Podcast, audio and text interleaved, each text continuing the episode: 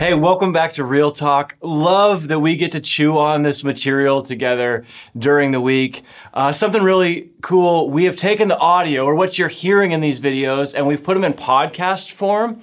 And so you can subscribe and listen to those on iTunes if you'd rather consume these things in that way. So today's passage, man, it's hard. It's part of why we called these Real Talk, because we want to be able to just be honest about some of the stuff that the Bible teaches. Jesus is going to say some things that are going to offend. In fact, so much so that people are actually going to be like, we have had enough of this guy. We're out of here. And they're actually going to leave. We got to get rid of this notion that the Bible teaches that Jesus is just this nice guy and he just wants us to get along. Like, that's not really the whole story. So John chapter 6, again, difficult passage, but Jesus really, for the first time, says, I'm the Son of God. He's kind of been dancing around it for a few chapters, and he just kind of comes out and says it now. And he says some things that, frankly, they're fighting words. And that's what John gives us here. But Jesus is going to tell us about this incredibly unique relationship, this closeness that he has with God the Father. So let me show you John chapter 6, a couple of verses that I want to give you today. Verse 38, Jesus says, "For I have come down from heaven." Now, let me just say that right there, that those words are the kind of thing that get you killed. Because to say I've come down from heaven is to say that I'm from heaven. It is Jesus saying, I'm the Son of God. And that's going to challenge people. He says, I have come down from heaven, not to do my will, but to do the will of him who sent me. Okay, so I want you to remember this word, okay? The word is submission. Keep that word in your mind. Here's another verse. Verse 46, Jesus says, no one has seen the Father except the one who is from God. Only he has seen the Father. Okay, another word I have for you, I want you to remember, is the word connection. So hold on to that one. We got submission, we've got connection. We'll come back to that. One more, verse 57, Jesus says, I live because of the Father. So this final word is the word confidence.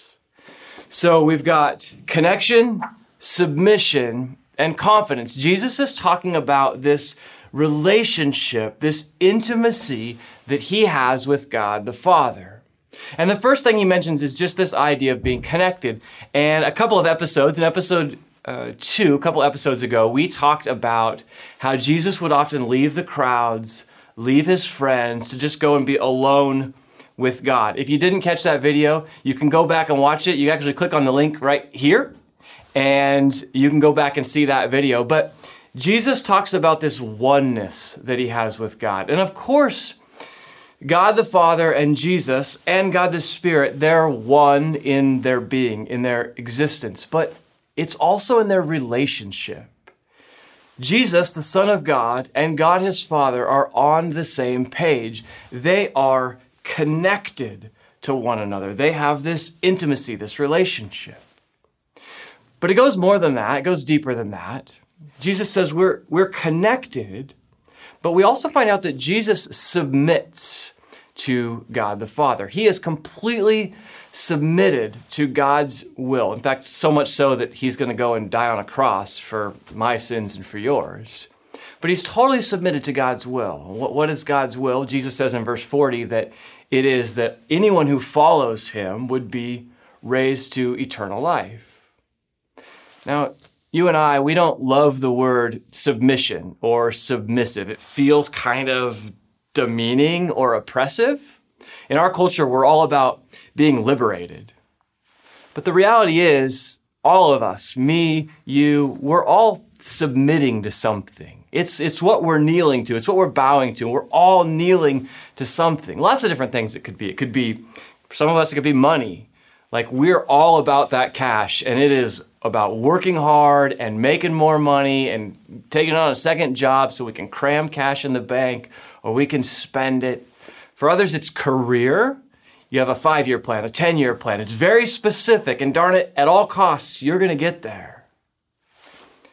There's other things we submit to. For some of us, I hate to say it, it's our kids and their activities. Your kids, there's no room for anything else because your kids are so busy and you're so focused on it. They play 3 sports and they take college-level courses and they're on the debate team and National Honor Society and they're in the jazz choir, and you just go from activity, activity, activity, activity. Whew, wow! We are submissive to our kids and their schedules. We could be submissive to lots of things. Sex, possessions, culture, our hobbies. Jesus only submits to the Father. Now, here's the thing. When you're connected to something, you actually want to submit to it. You actually want to serve whatever it is you're connected to. So I'll give you an example, like date night.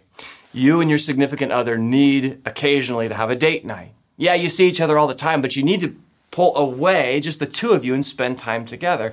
And if you get that rhythm going, do you know what happens?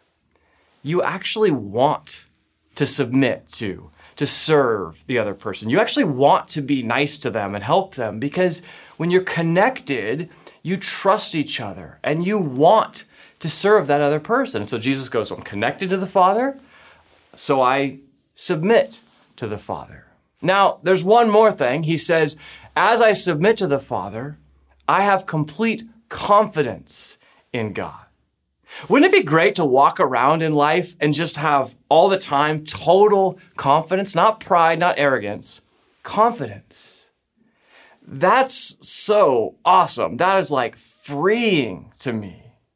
That when we are connected to God, we submit to God, we can have total confidence in God. Now, look, here's where it gets real.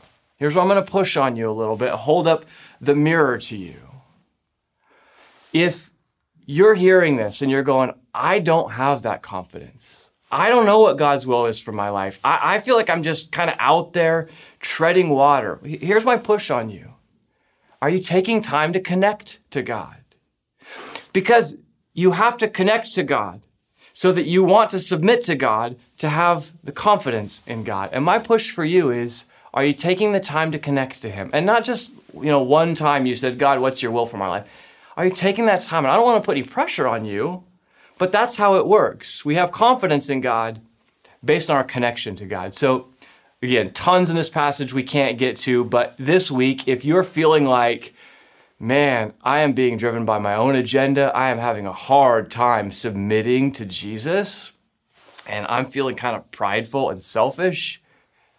I would just ask you, have you taken time and spent that time with God? Because when we are connected to God, we want to serve Him. We want to submit to Him. And when we do, we can have all the confidence in the world about our life and the one who goes with us through life. Thanks for tuning in.